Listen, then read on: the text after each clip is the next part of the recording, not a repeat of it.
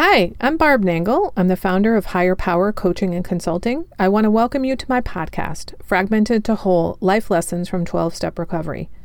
On this podcast, I share my experience, strength, and hope from recovery. I don't support or endorse any particular 12 step recovery fellowship, and I don't claim to speak for any of them either. My hope is that you will find my words helpful in some way, whether you're in recovery or not. This is episode 93 How to Overcome Your Sense of Urgency So You Can Relax.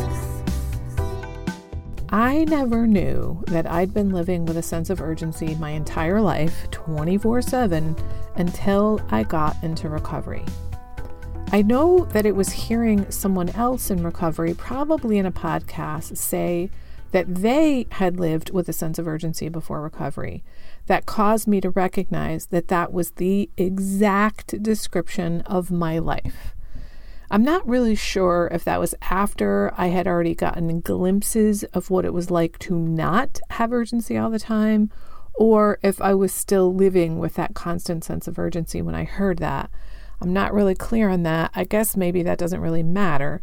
But perhaps, like me, you don't even know that a sense of urgency is a thing and that you don't have to live like that. What living with a sense of urgency meant for me was that I needed to do things immediately. There was no lollygagging, there was no waiting. I needed to get on things pronto, as my dad would say. I couldn't let anything slide. I rushed through things. I rushed other people. I was always in a hurry to get somewhere.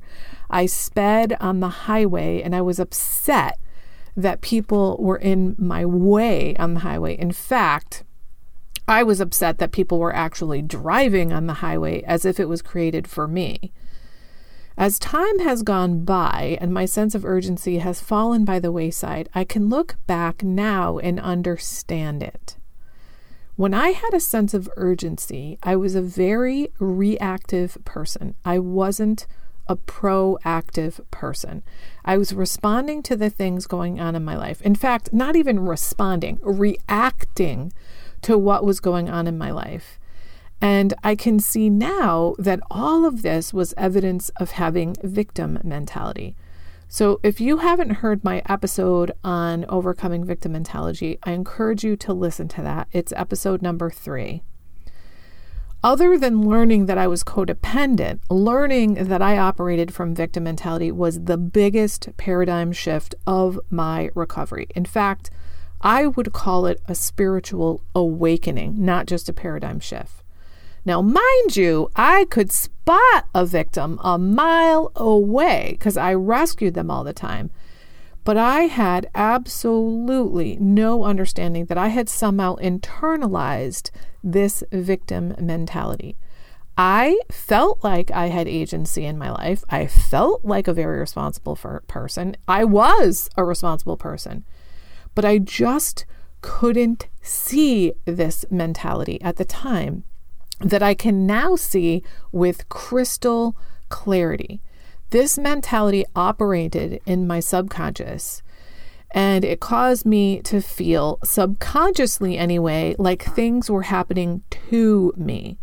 So, that traffic example I gave is a really good example. I felt like traffic was happening to me. It wasn't happening, it was happening to me. So, this sense of urgency is just another piece of the puzzle of my victim mentality. If you feel like ha- life is happening to you, like people are doing things to you, for me, it was my dad. I now realize he wasn't doing things to me, he was just doing things. And I just happened to be in the way when the consequences of his actions came around. Probably the thing that has helped me the most with my sense of urgency is pausing.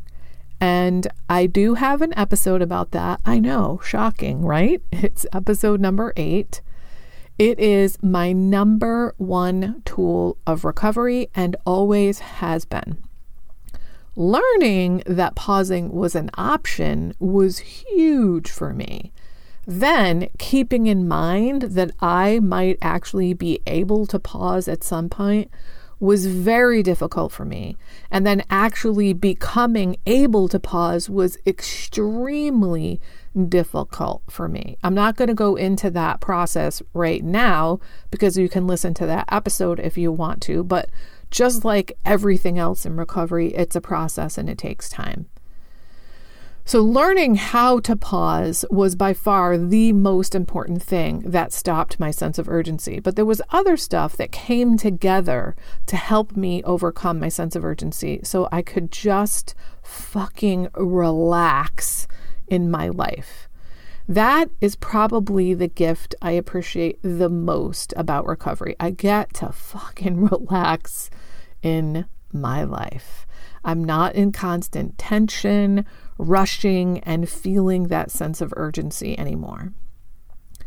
So, other things that combined to eliminate my permanent sense of urgency include reaching out for help. Knowing that I didn't have to do things on my own definitely took some of the weight off of that sense of urgency. Stopping caring what other people thought about me so much also helped with my sense of urgency there was something tied up between doing things quickly and getting people's approval. Now, of course, that didn't take into consideration that when you do things quickly, you're not as careful as you are when you do things slowly with care. Another part of letting go of my sense of urgency is turning things over to my higher power letting go of things and not being attached to the outcome.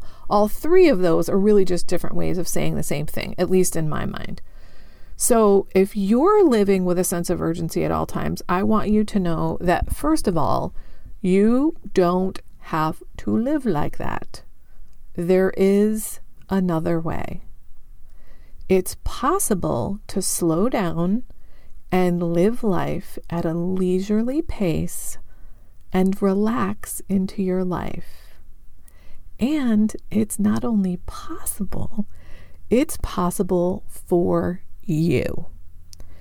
It is a process to learn how to get past the sense of urgency, but it's going to start by first learning how to pause.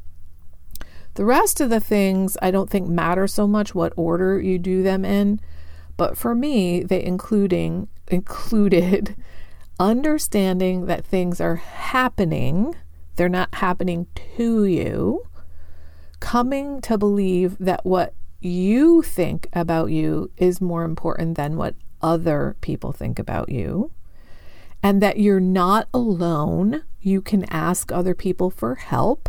You can reach out to your higher power for help. Speaking of reaching out to your higher power, you can hand things over to your higher power. You can let go of them and not be attached to the outcome. When you use all these tools and strategies, at least if your experience is anything like mine was, then they will eliminate your sense of urgency 24 7. Now, it does happen from time to time where I feel a sense of urgency coming on. If I ever do get that sense of urgency, it's a red flag for me that something has got to change. It's in, an indication that my life has become unmanageable. So, if you have a sense of urgency, it is perhaps an indicator that your life is unmanageable. And I'm here to tell you that you don't have to live that way. If that's you, I hope you'll take all this to heart and start pausing and doing some of those other things I mentioned, like reaching out for help, handing things over, learning to care more what you think about yourself than what others do. Remember, healing is possible. It's never too late, and no one is beyond hope. Talk to you next week. That's it for today. Please share this episode with anyone who might find it helpful. If you like what you've heard here, you might be interested in private coaching with me. If that sounds like you, then head on over to barbchat.net or you can get on my calendar for a free 20 minute consultation to help you make lasting changes in your life, like I've made deep, lasting changes in my life. My ideal client is someone who is ripe for change, but I'll coach anyone who wants to be happy, joyous, and free. So if that's you, then go to barbchat.net and get on my calendar. I'd love to chat with you. Please like and subscribe to this podcast on your favorite podcast outlet. This helps other people find me. Thanks for listening.